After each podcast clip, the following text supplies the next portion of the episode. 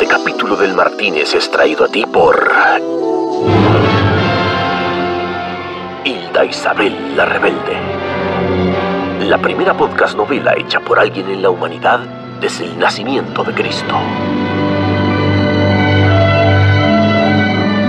Ella era una chica pobre que solo quería un futuro mejor para su familia, Quiero un futuro mejor para mi familia. pero no sabía que el destino le deparaba un amor en el hijo del tío del jefe de su padrastro, que conocería casualmente un día de muertos cuando ambos salían del cementerio.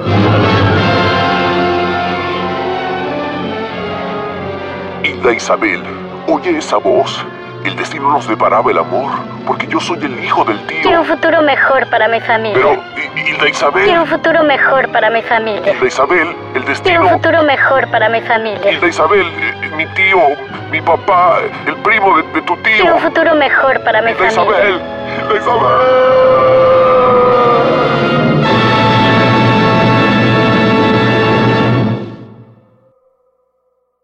Quiero un futuro mejor para mi familia.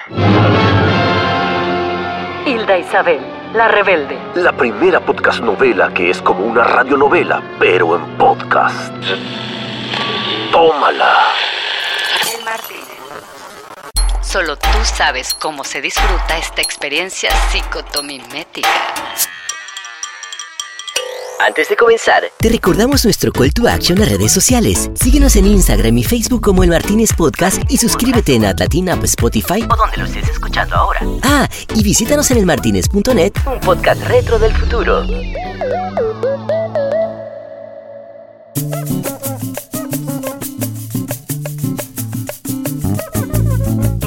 Mira, eh, la verdad que fue una locura tener que llevarnos a más de 200 personas con la tecnología Podcast 10.000 desde Ciudad de México hasta Cannes.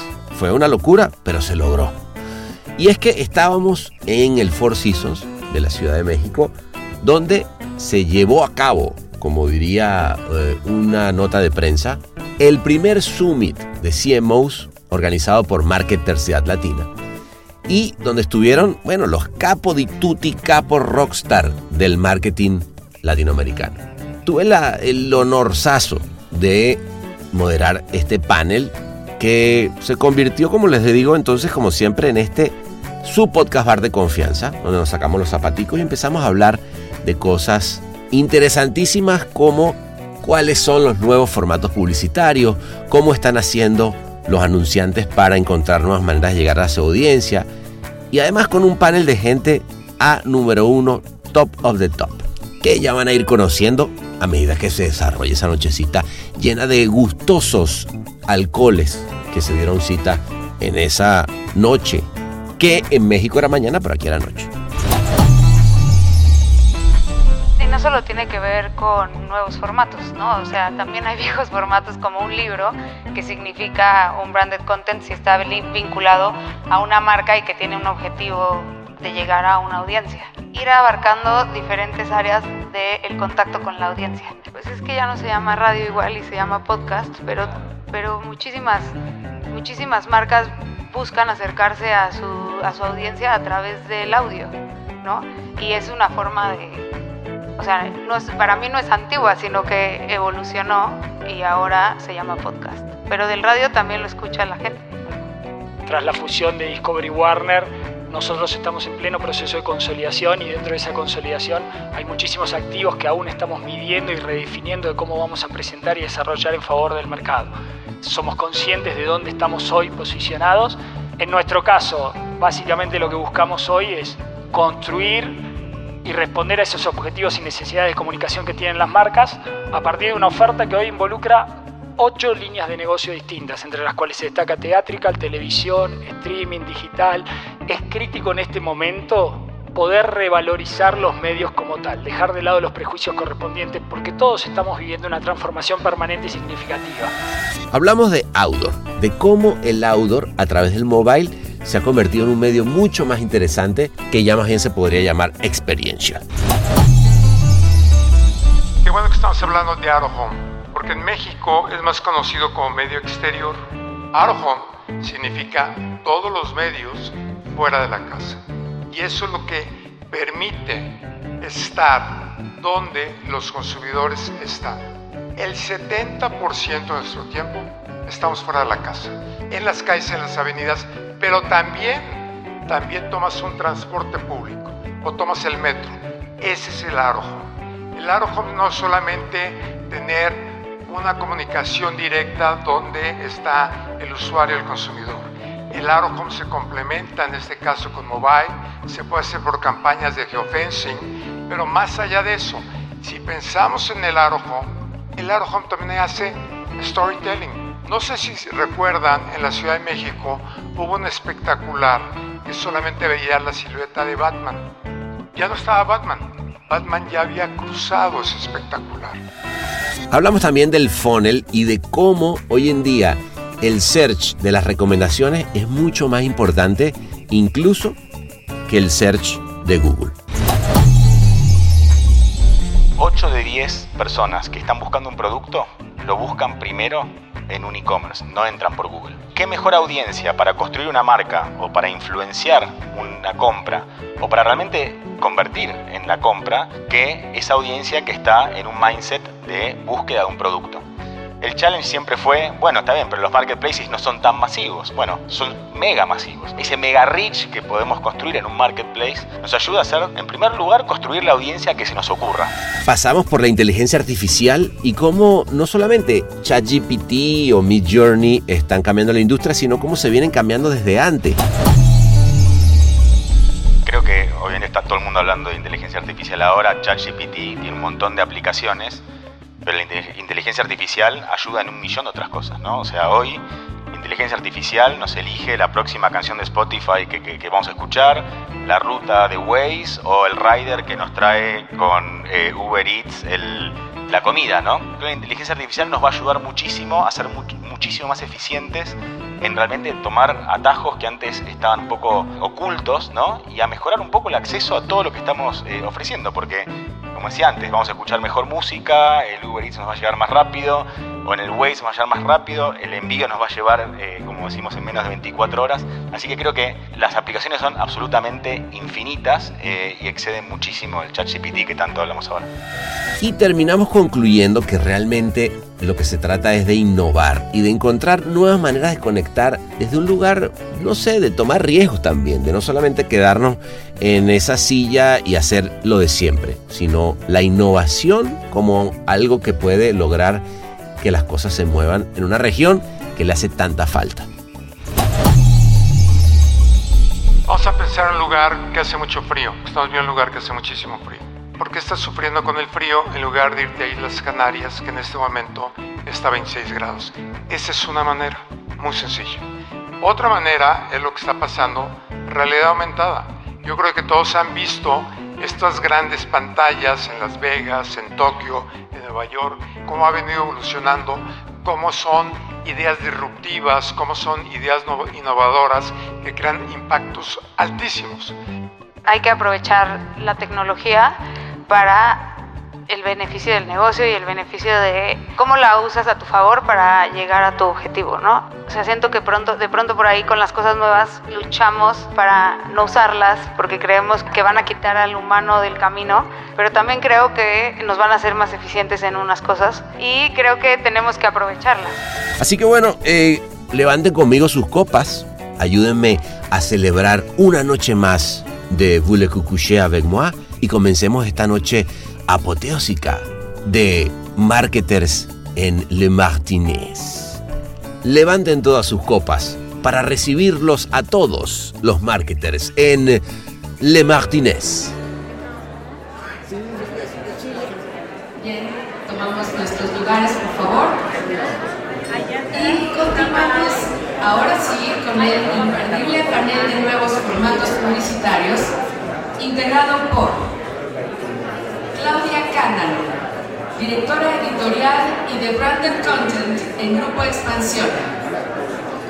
Pablo García, VP de Marketing Commerce en Mercado Libre. Nicolás McCormack, VP de Ventas Publicitarias para México y Centroamérica en Warner Brothers Discovery. Marcos Zúñiga, gerente general de LATO México y Centroamérica. Este panel, moderado por Sebastián Elvana Arachalera, fundador de Rainbow Lobster y creador y conductor de El Martínez, el premiado podcast. Bueno, ¿cómo están todos? La verdad que muchísimas gracias, Jorge, Atlatina Marketers. Súper lindo este evento. Efectivamente, eh, como decía Roberto, llevarlo a cabo parece que fue todo una hazaña. Y aquí está, mira, el resultado. Qué bien. O sea, nunca había estado entre tantos clientes. Estoy un poco nervioso porque no sé qué me vaya a pasar. pero, pero bueno, de verdad que, muchísimas gracias. Eh, tengo el honor de tener eh, este gran panel con, gente que, nos va a venir a hablar de, innovación, ¿no? Porque estamos hablando, estamos hablando de nuevos formatos publicitarios. Y cuando hablamos de nuevos formatos publicitarios, pues hablamos de, innovación. Pero antes de irnos allá, y ya nos vamos a, clavar en la conversación como debe ser, este eh, va a ser un episodio del Martínez, que es el podcast bar que tenemos, y así que lo estamos grabando para que lo oigan la semana que viene. Así que les propongo a todos que se saquen los zapatos, nos vamos a ir un rato a la Costa Azul, al Martínez, a Canes, y nos vamos en este momento, ¿les parece? Vámonos.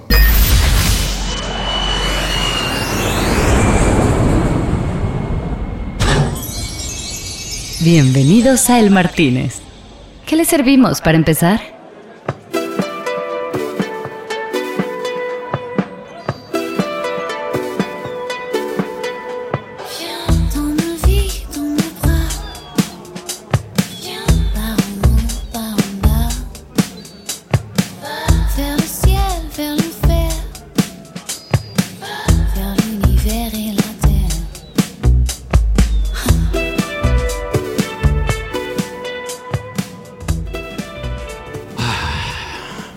Sabrosura. ¿eh? Se hizo arena.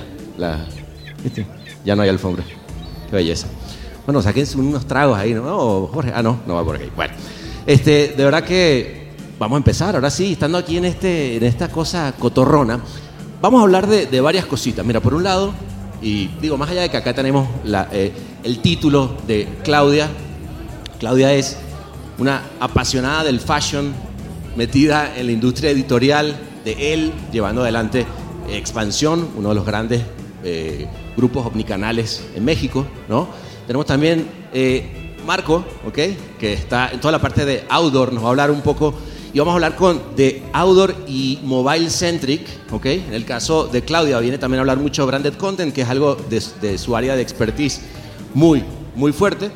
Con Nicolás, que está allá, Nicolás McCormack, este, obviamente toda la parte de Warner Discovery, multiplataforma, la posibilidad de llegar hoy en día a audiencias con cosas tan interesantes como entretenimiento, pero en diferentes plataformas, música, etcétera, etcétera, ¿verdad? Y obviamente haciendo un recap de lo que, de lo que, em, de lo que hablamos ya hace, hace un rato, vamos a hablar también con el gran Pablo García de Mercado Libre, vicepresidente de Marketing Commerce, que al final del día, eh, después de todo lo que oímos, tiene mucho sentido. ¿Vale?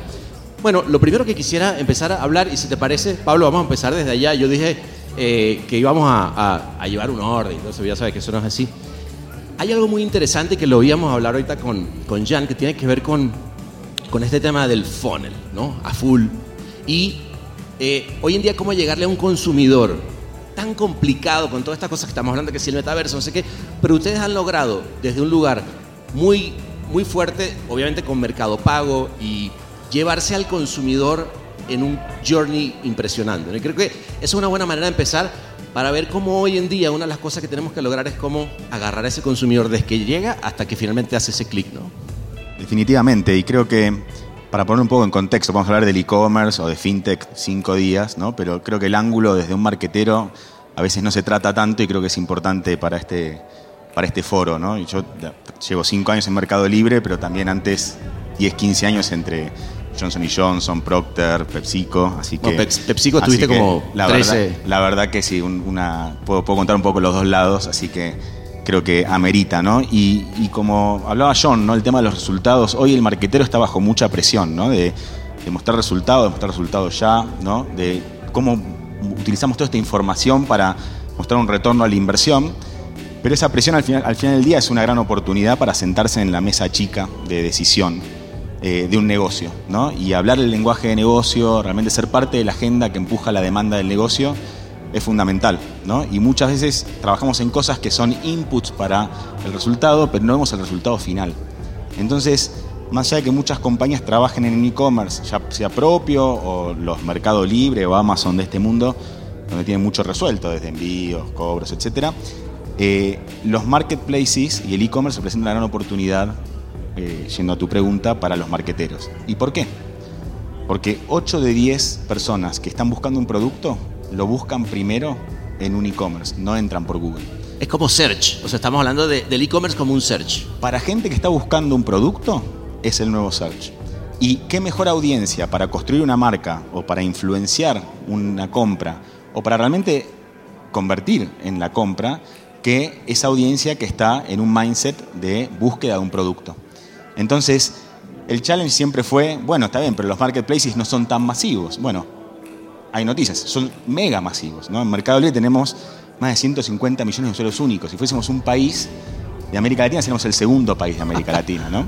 Y esa mega, ese mega reach que podemos construir en un marketplace nos ayuda a hacer dos cosas, que es un poco entrando en el tema del funnel. ¿no? En primer lugar, construir la audiencia que se nos ocurra.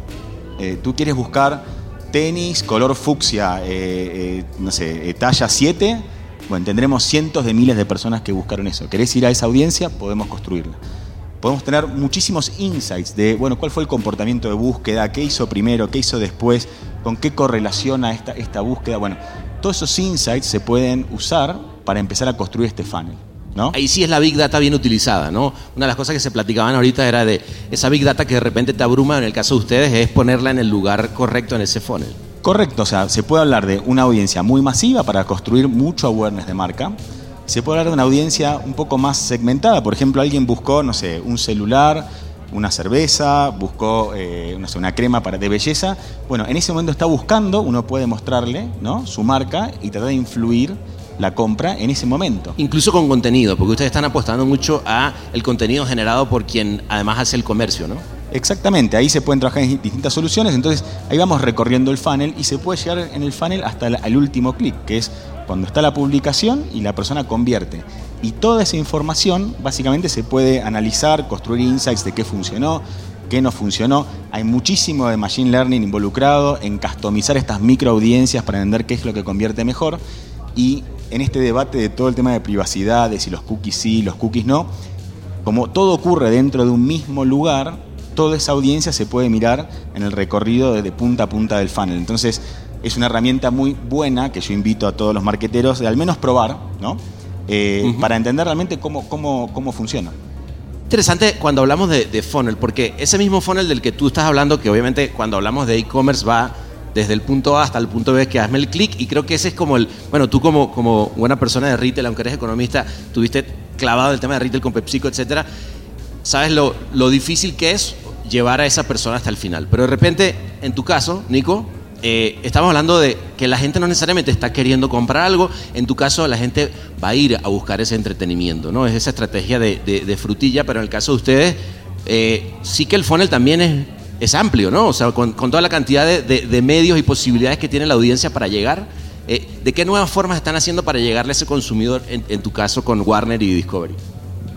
Yo empezaría, Pana, primero que todo por agradecerle a Jorge y al equipo la posibilidad de participar del panel. No, un aplauso, vale, por favor, gracias. Gracias. Segundo, querría agradecerle a quienes eh, estuvieron previamente acá, porque la verdad que fue inspirador. Eh, en ese sentido, creo que cada una de las personas que participaron nos contribuyeron y de alguna manera descomoditizaron ciertos pensamientos que uno podía tener preestablecidos. Eh, me cuesta abstraerme hoy de la realidad que estamos viviendo como compañía, Pana. Eso es una realidad tras la fusión de Discovery Warner, nosotros estamos en pleno proceso de consolidación y dentro de esa consolidación hay muchísimos activos que aún estamos midiendo y redefiniendo de cómo vamos a presentar y desarrollar en favor del mercado. Sí tenemos claro que como medio queremos ir a la construcción de una alternativa que responda a todas las etapas del funnel. Eh, somos conscientes de dónde estamos hoy posicionados y en ese sentido creo que escuchando de alguna manera eh, lo que hoy realmente me genera una inspiración es poder identificar que quienes lideran esta conversación en el mercado vuelven a revalorizar conceptos básicos, como que es esencial tener una buena creatividad, eh, como que es esencial poder tener un canal de amplificación, en definitiva la construcción de una estrategia integrada que permite identificar múltiples sistemas. Lo escuchaba Pablo y naturalmente en lo que hace una oferta multiplataforma, el e-commerce hoy es una realidad, ¿no? Es de alguna manera lo que hace una transformación en el formato de compra eh, y probablemente lo vamos a escuchar a Marco y el consumidor también está presente dentro de la alternativa de autor. En nuestro caso, básicamente lo que buscamos hoy es construir y responder a esos objetivos y necesidades de comunicación que tienen las marcas a partir de una oferta que hoy involucra ocho líneas de negocio distintas, entre las cuales se destaca teatrical, televisión, streaming, digital, ta, ta, ta. Y ahí es donde yo, Pana, me atrevo a pensar, y con esto te doy paso, es crítico en este momento, a mi entender humilde, poder revalorizar los medios como tal, dejar de lado los prejuicios correspondientes, porque todos estamos viviendo una transformación permanente y significativa. Al punto tal de que hace un tiempo atrás, si uno hubiese hablado de televisión, hoy la televisión es un atributo directo en términos de lo que hace la conversión final de un proyecto. Y no lo digo puntualmente porque nuestra eh, esencia tenga que ver con la televisión, lo digo porque realmente lo pienso. Naturalmente hay una construcción de contenido original, que vive a través de múltiples plataformas que van más allá de la televisión, que disponen de formatos como Adresa TV, Connected TV o el propio video streaming, que entre otros cambió el hábito de consumo de las personas. Bueno, eso es un poco la respuesta que nosotros queremos contribuir al mercado en las conversaciones. No, pero tienes razón y creo que es algo de lo que se habló y que me parece que está lindo. Primero, eh, eh, me encanta obviamente oír la, revalorización de las ideas, la importancia de cómo irrumpir en un momento en el que sabes que tienes que buscar la atención de alguien, pero también por otro lado, el mix de medios, ¿no? O sea, desde, y lo decía antes en el panel anterior, la, digitalización, digital first, etcétera, etcétera. Y a mí lo que me gustó de este panel cuando se armó es que vamos desde, desde el e-commerce, la multiplataforma, hablando desde una revista digital, en fin, contenido, y, y el out of home, ¿no? O sea, el, el viejo y, y, lindo, hermoso out of home que además hoy en día te permite la posibilidad con el celular de ser la puerta de entrada a un viaje increíble cuando hablamos de funnel. ¿El Martínez? Es el Martínez. Sí, él. Hola, Martínez. ¿Por qué no? Qué bueno que estamos hablando de Out Home. ¿Por qué? Porque en México es más conocido como medio exterior y esa no es la conceptualización correcta. Medio exterior, cuando yo digo medio exterior, parece que estamos hablando solamente de la calle, de las avenidas, de las carreteras. Out Home significa todos los medios fuera de la casa.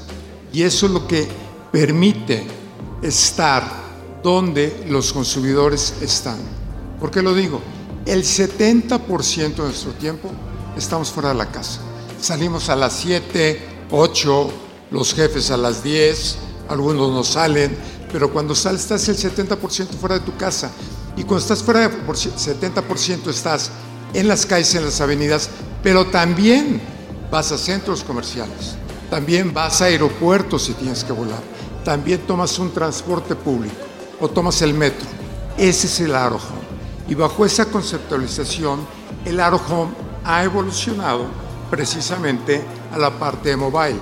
El Aro no es solamente tener una comunicación directa donde está el usuario, el consumidor el Aro Home se complementa en este caso con mobile, se puede hacer por campañas de geofencing, que es una forma de estar en zonas que están zonificadas, haciendo llegar un mensaje a esas personas junto con Home, que es donde entra precisamente el mobile.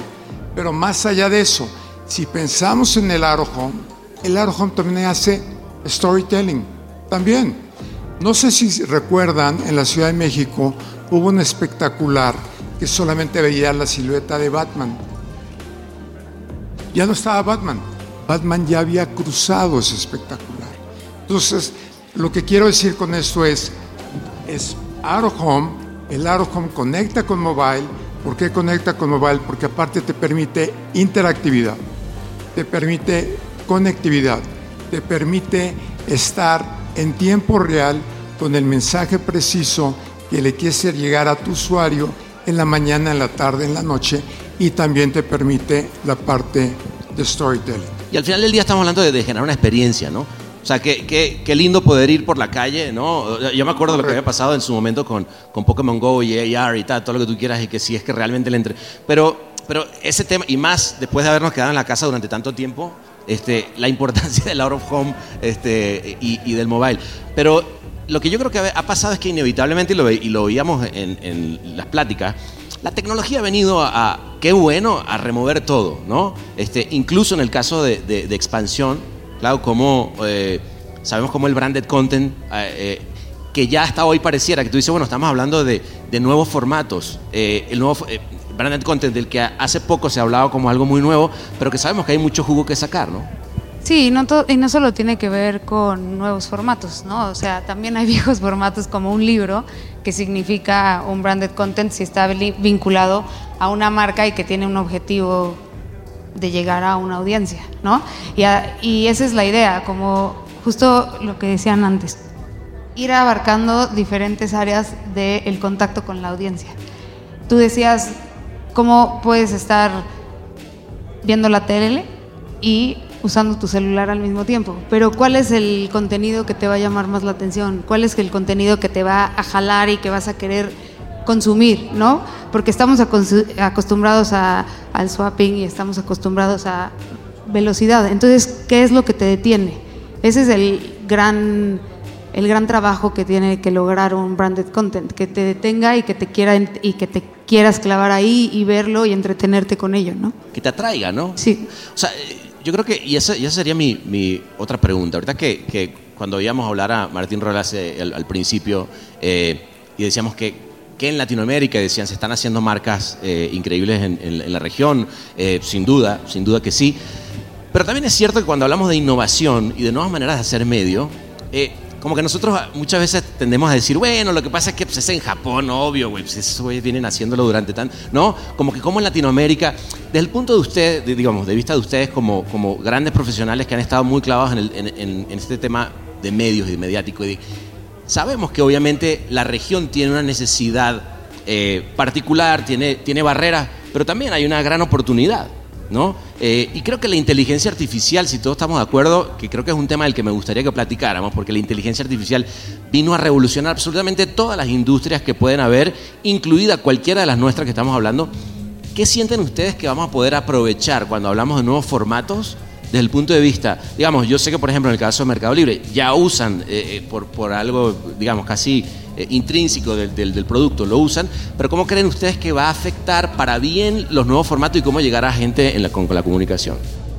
A ver, creo que obviamente está todo el mundo hablando de inteligencia artificial ahora, ChatGPT tiene un montón de aplicaciones, pero la inteligencia artificial ayuda en un millón de otras cosas, ¿no? O sea, hoy inteligencia artificial nos elige la próxima canción de Spotify que, vamos a escuchar, la ruta de Waze o el rider que nos trae con eh, Uber Eats la comida, ¿no? Eh, en el caso de Mercado Libre, por ejemplo, eh, se usa mucha inteligencia artificial para mejorar la tasa de aprobación de los pagos. O se usa inteligencia artificial para elegir cuáles son las personas a las cuales les vamos a ofrecer una línea de crédito preaprobada. Hoy tenemos más de 10 millones de líneas de crédito preaprobadas en México, para darles un ejemplo. Y eso toma información que escapa a lo que ve un banco, que es la, forma tradicional de ver la aprobación de un crédito. Es por ejemplo, una persona que navegó ciertas categorías o que pidió de cierta forma. El algoritmo construye eh, un, score que básicamente pone eso dentro del mix, lo coteja contra si esa persona devolvió el dinero o no devolvió dinero y da un score de si le volvemos a prestar o qué monto prestar. Eh, la inteligencia artificial nos ayuda a entender qué push notification mandarle a una persona o a otra o con qué tipo de categoría se lo vamos a ofrecer para que sea relevante en el momento que lo está buscando eh, y no hacer un spam de mandarle todo el tiempo todas cosas. Entonces, la inteligencia artificial nos va a ayudar muchísimo a ser muchísimo más eficientes en realmente tomar atajos que antes estaban un poco eh, ocultos, ¿no? Y a mejorar un poco el acceso a todo lo que estamos eh, ofreciendo, porque, como decía antes, vamos a escuchar mejor música, el Uber Eats nos va a llegar más rápido, o en el Waze nos va a llegar más rápido, en Mercado Libre vamos a tener un crédito, o mismo el, envío nos va a llevar, como decimos, en menos de 24 horas. Así que creo que las aplicaciones son absolutamente infinitas eh, y exceden muchísimo el chat GPT que tanto hablamos ahora. El, tema de, de moda. En nuestro caso entiendo que la inteligencia artificial no es algo tan novedoso. Creo que respondiendo un poco al ejemplo que hablábamos hace unos minutos, tiene que ver con las tendencias, con aquellas palabras que se ponen de moda, pero en la aplicación puntual del trabajo diario es algo que ya se viene ejecutando hace un tiempo. Sí creo que hay elementos en los cuales la inteligencia artificial hoy nos está potenciando, a mí particularmente me enamora la predicción, el poder brindar una exactitud en términos de lo que va a ser la inversión por parte de un anunciante. Creo que es un diferencial en el cual sí realmente la tecnología nos está poniendo una oportunidad, tanto sea los anunciantes como los medios, de construir y ser asertivos con la inversión y los planes de estos. Eh, creo particularmente, y surgió en el panel, que tenemos un desafío como industria en términos de la ética y la relación con la cual utilizamos esa información que empezamos a procesar y creo que tenemos un pending eh, en términos de la cantidad de información que disponemos eh, en relación a suministrarla y administrarla correctamente en pos del negocio. Yo creo que tienes, tienes razón con lo que dice. El, el desafío es grande, ¿no? El desafío porque al final es que si no nos pasa de nuevo el, el, mundo por encima. Pero, por ejemplo, yo sé que, que en el caso de, de ustedes, Marco, eh, sí, sí están utilizando ese concepto de ciudades que se convierten en grandes hubs de distribución de, de, información de parte de las marcas, ¿no? Sí, a ver, realmente lo que pasa, el out lo que hace, transforma las ciudades. Vamos a pensarlo de manera muy sencilla. El home se compone de todos los espacios publicitarios que les mencioné, en todas las partes que les mencioné, la parte de outdoor. Ese es uno. Imagínense el gran inventario, la cantidad que hay en México en las calles, en avenidas, en autobuses, en centrales camioneras, en el aeropuerto, en el subway, en los metros, todo eso.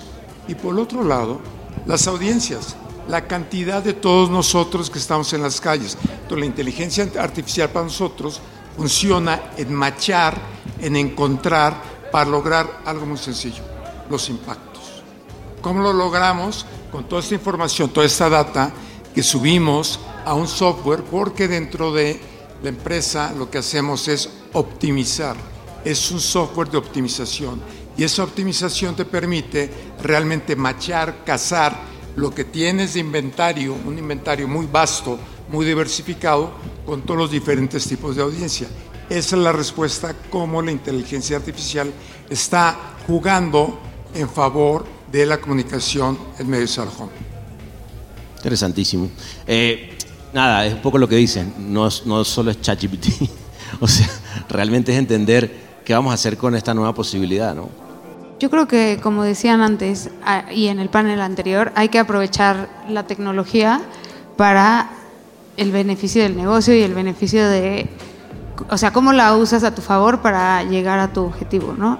No, o sea, siento que pronto, de pronto por ahí con las cosas nuevas luchamos para no usarlas porque creemos que no sé, que nos van a, que van a quitar al humano del camino, pero también creo que nos van a hacer más eficientes en unas cosas, como decía antes, eh, como decían antes los tres. y creo que tenemos que aprovecharlas. Eso es como yo lo veo. Y complementando, se me ocurre un ejemplo concreto. Nosotros aplicamos la inteligencia artificial hoy en día en el desarrollo de los contenidos. Sin embargo, no se va a poder perder esa complementariedad que requiere la eficiencia con la creatividad, ¿no? Hay una intuición humana sobre el desarrollo del contenido que es lo que va a marcar la diferencia, independientemente que utilicemos la herramienta o la tecnología en favor de. Y un tema creo que también interesante, ¿no? Creo que inteligencia artificial cualquiera más o menos puede desarrollar un modelo y optimizarlo. La diferencia va a estar en los inputs que toma ese modelo. Entonces, las redes que tengan más información para meterle de input a un algoritmo, algún, algún modelo, son las que van a sacar ventajas sobre otras. Entonces ahí es donde se empiezan a ver estos conglomerados donde eh, cuanto más puedas cruzar información de, no sé, por ejemplo, si tenés un inventario y una audiencia, pero vos, podés conectarlo en qué pasó y demás, ahí el modelo va a funcionar mucho mejor. En Mercado Libre nosotros podemos agarrar y decir, bueno, la persona que vio esto después Manabeaca convirtió mejor que el otro. Y podemos medir el funnel completo. Y eso es una información crucial para que el algoritmo optimice de forma tal de que yo sí le puedo mostrar a cualquier persona que esto convierte significativamente mejor que el otro y optimizar un poco a tu punto la inversión de la mejor manera. Entonces creo que los modelos son importantísimos, pero la data que, que entra en el modelo va a ser lo que hace que un modelo gane versus el otro. Un bar inclausurable. El Martínez. Yo quisiera agregar un punto más. Todo esto también tiene que ver con algo esencial, en tiempo real. O sea, no hay que esperar a mañana. Ahorita se puede hacer una comunicación en este momento que es exactamente ese macheo de lo que son las audiencias, de lo que son los inventarios en tiempo real. Y eso hace una diferencia dramática. Ahora, eh, Nico hablaba, hablabas ahorita de algo que, que, es interesante y es, al final estamos hablando de la colaboración entre la, la inteligencia artificial y el ser humano, ¿no? Cuando tenemos un BuzzFeed que acaba de despedir miles de, de empleados para, porque bueno, obviamente BuzzFeed hace noticias chorizo, ¿no? ahora salió este y el otro, y, no importa un poco la, la, calidad de lo que sucede, pero lo que es un hecho es que eso está ahí. Eso, eso está ahí y eso eh, también va a estar pasando con la creatividad. Cuando hablamos de las grandes ideas, es una industria que cuando hablamos de nuevos formatos publicitarios, inevitablemente vamos a hablar de la hiperpersonalización de mensajes y de muchos de esos mensajes ya no vamos a saber si lo creó un copy, una, una inteligencia artificial o un CMO robot. Sí, pero, pero inclusive hoy, hoy ya, hay inteligencia artificial, no, no haciendo creatividad, pero, pero sí, por ejemplo, armando eh, wordings o tipos de eh, comunicaciones para ver sobre, no sé, esta misión que quiero cumplir. Por ejemplo, antes John comentaba el tema de eh, conversión o retención, etcétera. Bueno, si yo quiero a una persona que no está comprando en un marketplace, decirle, mira, te quiero traer algo de vuelta para que te interese, bueno, inteligencia artificial va a trabajar sobre qué producto te muestro, con qué mensaje te lo muestro, qué tipo de incentivos, si va con un cupón o no, etcétera. Entonces, eso, digamos, de creatividad pura no, pero sí está trabajando con un montón de variables que empieza a buscar cuál es la mejor combinatoria para que realmente funcione mejor. Entonces, no es creatividad como la pensamos típicamente, pero en, definitivamente en definitiva está buscando optimizar pedazos y buscar un resultado con mejor retorno. No, no, vos, Clau. Pero es un vehículo, o sea, pero sí creo justo que es un vehículo para ayudarte a tener una creatividad más asertiva, por ejemplo. Ahora una pregunta, ¿en qué momento los nuevos formatos, porque me llamaba la atención, pero no recuerdo la persona que, estuvo eh, antes en el escenario hablando, pero me quedó muy grabado el tema de Amazon cuando le vino a convencer con la televisión. ¿En qué momento, no? El otro día lo, platicaba con, con Papón en, un, eh, en el Martínez aquí mismo, tomándonos un trago también, y me decía de, de, la penetración, cómo ha crecido, por ejemplo, el radio, ¿no? Y de repente cuando dices todos los briefs son digitally first, ¿en qué momento los medios eh, antiguos se convierten en, en, esas nuevas maneras de llegar a, audiencia? Casi que hoy en día que, que haya un radio sería casi eh, algo nuevo. ¿Me entiendes lo que te digo? Pues es que ya no se llama radio igual y se llama podcast, pero, pero muchísimas, muchísimas marcas buscan acercarse a su, a su audiencia a través del audio, ¿no? Y es una forma de, o sea, no es, para mí no es antigua, sino que evolucionó y ahora se llama podcast. Pero del radio también lo escucha la gente. Montón. Y más en, Latinoamérica con la penetración que tiene, ¿no? Eh, bueno, no sé, era, era, una reflexión porque luego en qué, en qué momento los nuevos formatos eran, son, los, son los anteriores. Eh, no sé, yo, yo sí creo que hay algo, hay algo interesante insisto, como, como región, obviamente sabemos que uno, y, lo, y lo, veíamos cuando hablábamos de qué, qué hacemos para hacer una marca eh, exitosa latinoamericana, y una de las cosas que hablamos era de la importancia de llevar nuestra idiosincrasia como región, lo creativos que somos, lo dicharacheros, a, a proponerlo allá afuera. Pero creo que eso también aplica un poco cuando hablamos de la creatividad de cómo usar un gran modelo, por ejemplo, es lo que ustedes han hecho con Mercado Pago, ¿no? En el caso de Mercado Libre. Porque hay que sentársele a, ponerse al tú por tú a Amazon y entender que, el, por ejemplo, que Latinoamérica paga con cash. Sí, creo que el mundo fintech es apasionante. O sea, más del 50% de las personas en América Latina no tiene acceso a una cuenta bancaria o si lo tiene es muy precario.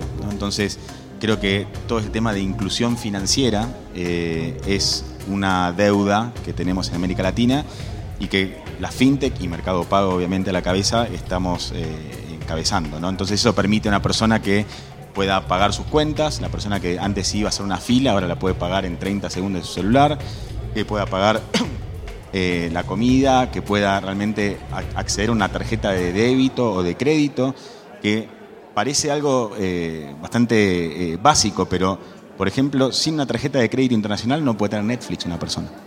Y no es un bien de lujo Netflix. Entonces, hoy Mercado Pago, cualquier persona saca una tarjeta de débito prepaga y puede acceder a, Netflix, ¿no? Eh, dado que de vuelta dentro de Mercado Libre nosotros podemos ver el comportamiento de esa persona, que el banco no lo ve, nosotros podemos ofrecerle un crédito para que esa persona, no sé, pueda agarrar y eh, pedir ese dinero, no sé, hacer una pequeña refacción en la casa o comprarse un televisor. Le ofrecemos también dentro del marketplace que pague. Con lo cual creo que el mundo fintech es apasionante porque básicamente va a un segmento no bancarizado increíble. O sea, hay gente que por ahí nunca invirtió dinero en su vida y desde una fintech en un clic puede tener el dinero invertido. Entonces, es, algo que abre no solamente en cuanto a usabilidad, sino también en cuanto a educación financiera, que le permite manejar mejor su dinero, planificar cuánto le ingresa, cuánto gasta. Entonces, creo que tiene un montón de beneficios que realmente son, son realmente muy, muy relevantes.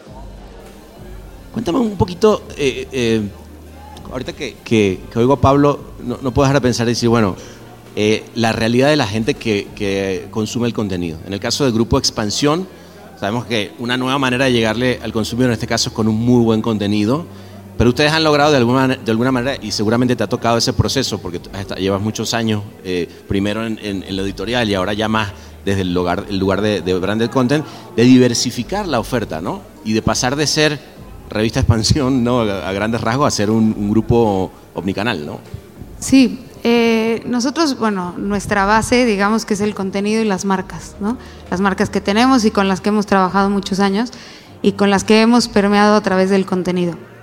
Pero nos empezó a pasar que muchos de nuestros clientes nos buscaban para hacerles contenido para ellos, ¿no? Querían que sí, que hiciéramos un libro, que hiciéramos un que les lleváramos sus redes sociales o y esto es porque el contenido, se dieron cuenta o se daban cuenta en ese momento que el contenido le llegaba mucho, mucho más eficientemente a la audiencia, ¿no? Porque era algo que ellos elegían consumir. No era algo que se les imponía con un banner o con un pop-up, sino que era algo que buscaban o, o que si encontraban se clavaban ahí. Entonces, a partir de eso nos buscan a nosotros para que empecemos a hacer esto y nosotros nos damos cuenta de ese espacio que hay de hacer buen contenido, que no es muy común, y entonces empezamos a generar contenido para, se convirtieron en generadores de contenidos para marcas que hasta este momento era de pauta y ahora pasa a ser algo de nuevo que la gente quiere, quiere consumir. Y claro, y sí, y puede estar vinculado a uno de nuestros medios, que tenemos diversos medios, o puede ser independiente a nuestros medios y se puede incluso pautar en otros medios, ¿no? Que eso también es importante. Y tienen además un uso de, out of home fuerte, ¿no? Como el que obviamente ustedes, en el, caso de Marco, eh, obviamente es su, lugar de expertise, pero mi pregunta sería, si pensamos de nuevo, eh, Marco, nuevos formatos hacia adelante, sabemos todo lo que podemos tener acceso a la hora de, usar un billboard como acceso a este nuevo, a un mundo completo. Pero ¿hacia dónde está yendo, digamos? Yo sé que la Big Data y la matemática para ustedes es importante, si eso solamente el layer de inteligencia artificial, ni hablar, pero ¿hacia dónde crees que está yendo? Mira, a ver, yo, yo te respondo de esta manera. Creo que algo muy importante es que, les voy a dar un ejemplo. Vamos a pensar en un lugar que hace mucho frío. Estamos viendo un lugar que hace muchísimo frío. Y lo que ustedes van a ver en, un medio, Out Home, va a decir que, por qué estás sufriendo con el frío en lugar de irte a Islas Canarias, que en este momento está a 26 grados. Esa es una manera, muy sencilla. Otra manera es lo que está pasando, realidad aumentada. Yo creo que todos han visto estas grandes pantallas en Las Vegas, en Tokio, en Nueva York, que sale el gato, que sale el... Repleto nuestros feeds de todos esos videos. Exacto, exacto. O sea, todo eso, eso es parte del Arjón, cómo ha venido evolucionando, cómo son ideas disruptivas, cómo son ideas innovadoras que crean impactos altísimos. Pero también por el otro lado hay cosas mucho más sencillas que también pueden tener ese gran efecto. Por ejemplo, patrocinar el metro de una ciudad. Dentro del metro, que la, la persona que sube al metro, ¿qué es lo primero que hace después del boleto? Prende su celular. Y en ese momento que prende el celular, en ese momento le haces llegar comunicación. Y eso también es parte de algo muy sencillo, pero es parte como el contenido de cómo está evolucionando todo lo que siendo los medios home, desde algo espectacular algo muy sencillo. Así de fácil. Ahora, ahorita tocas el tema de AR y, de antes decía Sean del, del fucking metaverso, ¿no? Me dolió un poco así en mi corazón. Este, pero, pero lo que sí es un hecho es que el gaming, ¿no? Y ustedes, eh, y, en Warner lo han visto, se han, se han, clavado mucho en el tema, en el tema gaming. Eh, Howard Legacy fue una apuesta del juego más prevendido de la historia. Cuéntame un poquito, porque yo creo que ahí es donde, donde ahorita está por salir, eh, dicen que Apple va a lanzar su nuevo device, que no hizo, lo que no hizo Oculus, lo que no hizo eh, Google Lenses lo va a hacer Apple y bueno, ponle tú que más o menos le creo a Apple, puede ser que sí, y eso de repente tendría una explosión brutal de, de, AR particularmente en su caso, pero ustedes sí que le, apostaron al tema gaming porque efectivamente si hablamos de metaverso creo que ese es el lugar donde efectivamente se ha visto la mayor, el mayor crecimiento de audiencia, ¿no? Sin duda el gaming hoy pasó a ser una realidad, forma parte de uno de los desarrollos más grandes en términos de ingresos que se genera a nivel mundial en términos publicitarios eh, y particularmente desde el lado de hoy Warner Bros. Discovery entendemos al gaming como la captación de nuevas audiencias, ¿no? Poder acercarnos a construir con estas. Requieren per se un manejo claro, sobre todo en algunos términos que utilizamos en el panel anterior de credibilidad, tiene a su vez las propias particularidades de quienes son los hard dentro de la categoría, que nos requieren a las marcas esa comunicación frontal y sincera, eh, pero creo que es una evolución a la cual vamos naturalmente todos los medios, pana. Eh, y naturalmente, otra vez, con el ejemplo que te citaba antes respecto de redefinir los roles de cada uno de los medios o de los distintos sistemas. Hoy el gaming se juega a través de la conexión con una televisión, que pasa a ser el eje central del entretenimiento de las familias. Por ende, creo que el gran desafío que tenemos los medios de cara a los anunciantes previendo esta audiencia que tenemos, es poder formar parte desde el origen de la conversación de esas ideas y de esos conceptos que generan como marcas. Porque hoy el partnership va mucho más allá de lo que tenemos y hay un conocimiento tan estricto de nuestras audiencias que es donde deberíamos poder integrarnos más o cada día más con los propios anunciantes para poder responder a su, insisto, como dije antes, a ese objetivo de comunicación, ¿no? Esto es El Martínez. De acuerdo. Bueno, y la última, porque tampoco nos vamos a quedar aquí mil años, pero es más, si se puede, por ahí abrimos el, micrófono para que todo el mundo saque los pies de la arena, ¿vale? Y se tome un trago y haga un saludo. Pero lo último que quiero hablar es de los influencers. porque últimamente cada vez más la gente se da cuenta que el influencer le pagan. ¿No? O sea, como que una época donde era como muy orgánico, ¿no? Y era como que, wow, hay que... Y bueno, y, obviamente que el influencer hay que usarlo, pero creo que a todos, a, todos ustedes en sus diferentes industrias y medios, de alguna manera, es más, a todos, a mí en mi, en mi feed, nos afectan los influencers. ¿Hacia dónde creen cuando hablamos de nuevos formatos publicitarios? Eh, yo tengo un punto de vista, siento que cada vez más los que realmente sean de verdad van a poder acercarse casi ellos a las marcas. Pero no sé, ¿ustedes cómo ven este tema? Porque, porque creo que cada vez más va a ser más difícil hacerse alguno de ellos que realmente convenza. En mi caso creo que es un canal de comunicación más, pana. Eh, que no se puede perder la objetividad a la hora de pensar uno como marca la contratación o el uso del mismo. Particularmente desde lo que hace a Warner Bros. Discovery tenemos la plataforma de E-Social Star que está basado en Machine Learning, en inteligencia artificial y que hoy tiene un nivel de asertiva sobre las predicciones de la campaña del 97,9%. ¿Pero y cómo baja el Machine Learning? A ver, explícame Identificando en base al objetivo de la campaña quién es el influencer correcto, ah, cuál es la comunicación que tiene que ejecutar este influencer y per se restableciendo el alcance correspondiente. La gran Netflix, pues, o sea, mete a este actor. Te diría que la gran Netflix viene después. Ah, Naturalmente ellos lo pudieron promocionar. Buenísimo. Acá, te, agrego una, ¿no? de quiénes son los reales influencers, ¿no? O quiénes son todos los influencers que pueden existir, porque pensamos en influencer, alguien que tiene, no sé, 200.000 seguidores, y, pero por ejemplo, eh, alguien que escribe un review de producto que compró en un marketplace. Es un influencer. La gente lee eso claro. y va a decir, ah, bueno, me gustó lo que dijo, entiendo lo que está diciendo. Entonces, para nosotros disponibilizar esas reviews, ordenarlos, que sean realmente eh, verídicos y que hablen bien de, digamos, de, la descripción del producto y todo, ya sea una buena experiencia, una mala experiencia, es clave. Eh, los vendedores, por ejemplo, son influencers. Nosotros estamos justo ahora lanzando un, y un poco este tema de, cross-platform y demás, estamos lanzando una red social dentro de Mercado Libre. Que es un feed donde uno puede ver videos de hasta un minuto que los vendedores pueden hacer sobre sus productos.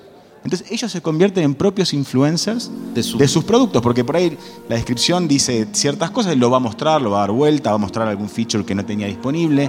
Ahí vamos a poder poner publicidad también para marcas que quieran participar de eso, pero los vendedores son los que en definitiva son influencers de sus propios productos.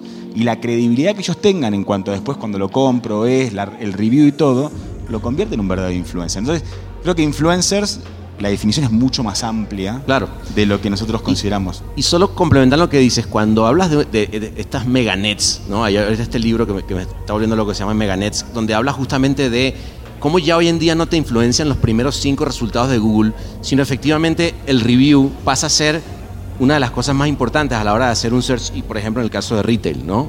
sí, y, la realidad es que eh, también entender qué es lo más relevante para la persona que está mirando, ¿no?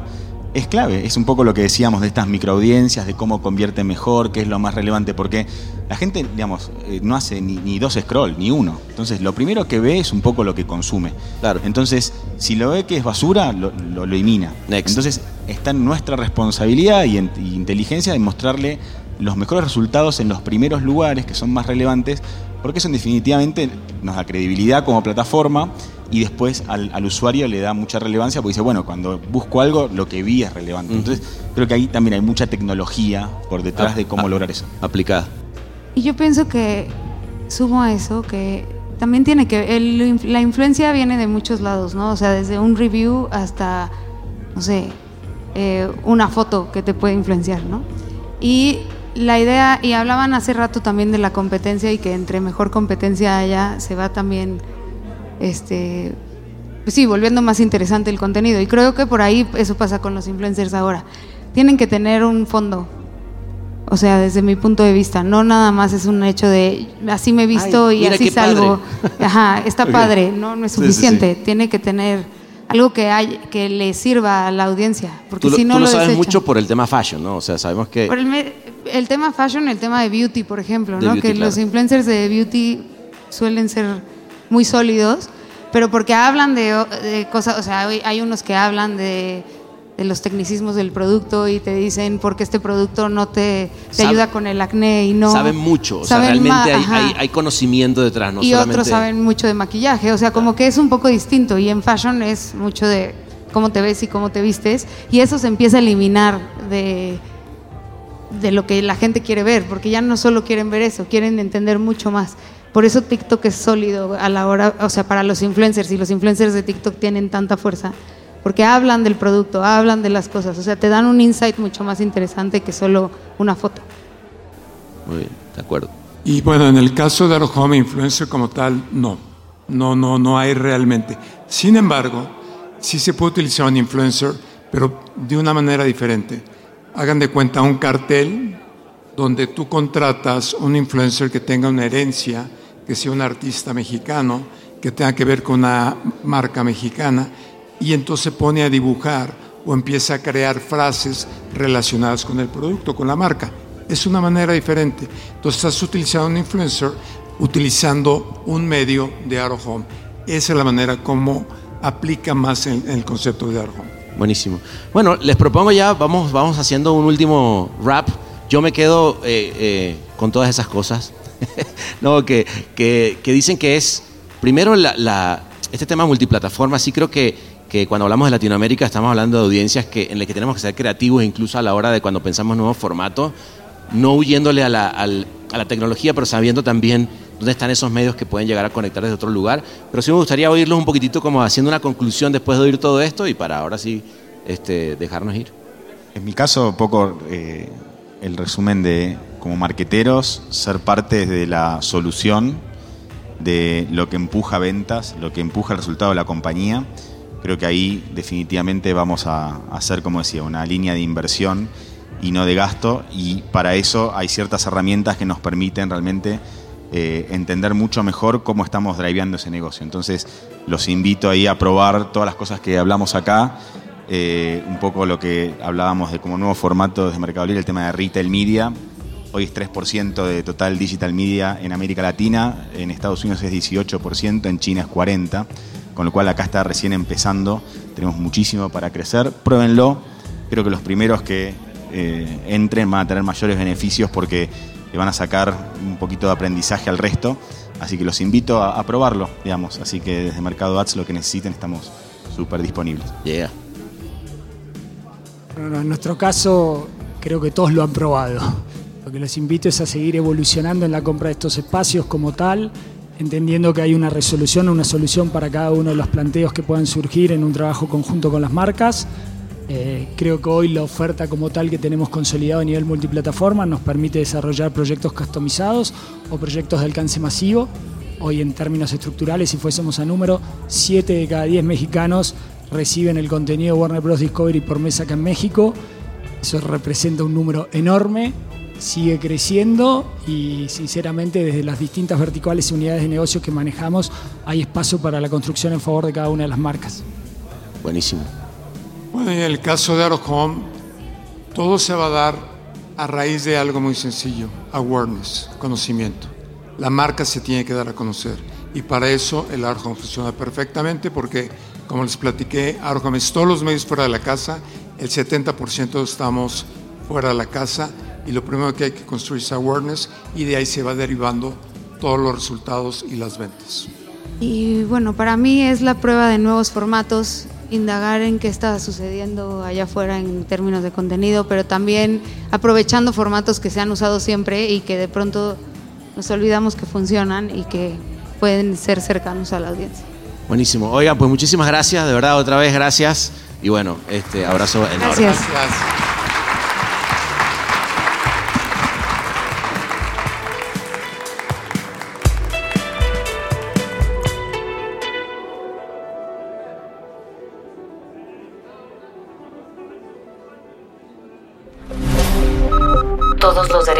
Y todos los torcidos depravados.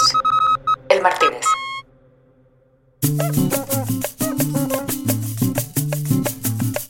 Bueno, y así terminó una noche más. Como les dije, fue complicado llevar a toda esa gente, pero fue una belleza de noche que muchos se quedaron, otros decidieron irse con la tecnología podcast 10.000 a terminar el cóctel de clausura del Summit y otros nos quedamos como siempre dándole vuelo a la hilacha y recordando que la vida es una.